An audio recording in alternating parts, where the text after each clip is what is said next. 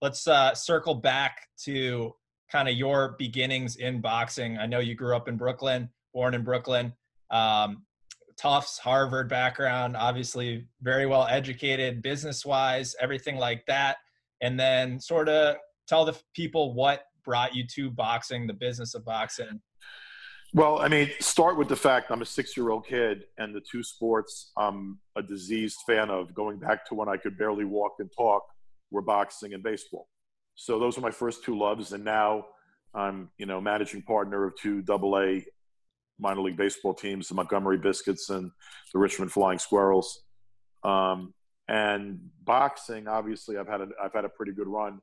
Um, you know, if, if there would have been an induction this summer, I would have been inducted into the, the Hall of Fame, and that, that that's obviously a nice recognition of uh, of 30 plus years in the business. Mm-hmm. Um, I, I, remember watching Nino ben, Benvenuti fights with my grandparents when I was a little kid on like Wide World of Sports and stuff. And Ali like just transfixed me from the time I could remember.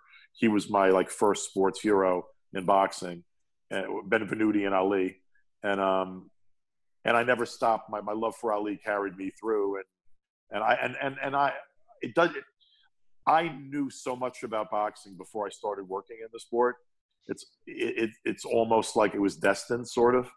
And interestingly, I got the job at HBO Sports as um, the lawyer for HBO Sports, and then eventually I took over the boxing program. I reported to Seth Abraham, but I ran the boxing program for over a decade at HBO.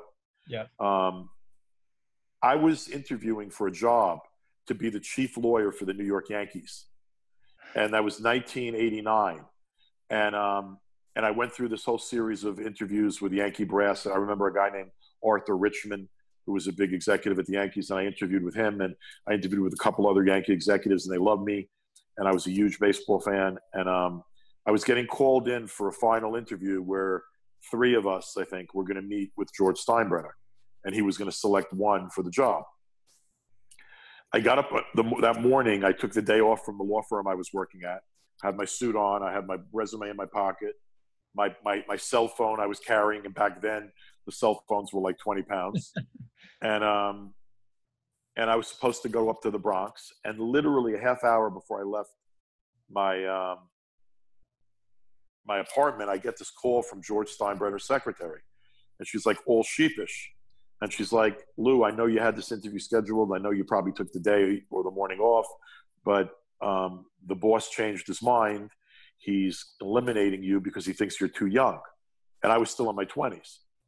And I guess I was the, the other guys who were interviewing for the job had me by a few years in experience. And Steinbrenner decided he wasn't hiring some guy in his 20s to be his general counsel.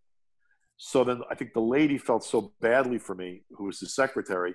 She's like, I don't know if this helps you, but like one of the other two guys that's going to be interviewing for this was also interviewing to be the head lawyer for HBO Sports, and I think he's going to get the job here. So maybe that'll mean that the HBO job's open if you're interested. As soon as I heard HBO, I heard boxing, and I knew that job was for me. And I literally left my apartment right that moment. Instead of going up to the Bronx, I walked from my apartment to the HBO building. Back then, it was before 9 11 by about 10 years. So I I just snuck right past the security guards, and I went up and I and I I charmed the law the chief lawyer at HBO, the general counsel of HBO. I charmed the secretary into introducing me to the the chief lawyer. The the guy thought I had such big balls to sneak in to talk to him that he invited me into his office and he told me we're about to hire this other dude. And I'm like, well, you're going to hire the wrong fucking guy. And he goes, Well, that's pretty cocky. Like, why are you saying that? I go, Because, well, I went to Harvard Law and my grades were good. And I was top of my class at Tufts University. And I went to Regis High School, by the way, high school of Dr. Anthony Fauci. Um, and I said, I got a great resume, but nobody you interviewed knows more about boxing than me. I will guarantee you that no one knows more about boxing than me. So he, he started laughing. He chatted with me for like a half hour. And then he sent me up to Seth Abraham's office. And Seth and I were both two kids from Brooklyn. And, you know, he's a Jewish kid from Brooklyn. I'm an Italian kid from Brooklyn. We both love boxing and baseball. We spent a lot of time talking about baseball that day. And then when we started talking about boxing, you know, I think Seth will be the first to tell you that it became clear to him that I knew more about boxing than he did. and um, and that was Friday afternoon, and Monday morning I got a job offer to work at HBO Sports, and I took a huge pay cut. I took a pay cut of like one third of what I was making. I was a hot young lawyer at a big big firm, Sullivan and Cromwell. I was making really good money, but I took a pay cut. Like I took one third of my previous salary, but thank God, like my rise at HBO was pretty quick. So was the rise of my money at HBO, and I had a nice run there until I told the chairman of HBO in in uh, the summer of 2000 to go fuck himself, and uh, and, and, then I had to, uh, you know, I I, I, was, uh, you know, I, I I worked out a separation package and I left HBO and started my own company. But starting my own company allowed me to acquire baseball teams, allowed me to start a production company, allowed me to act.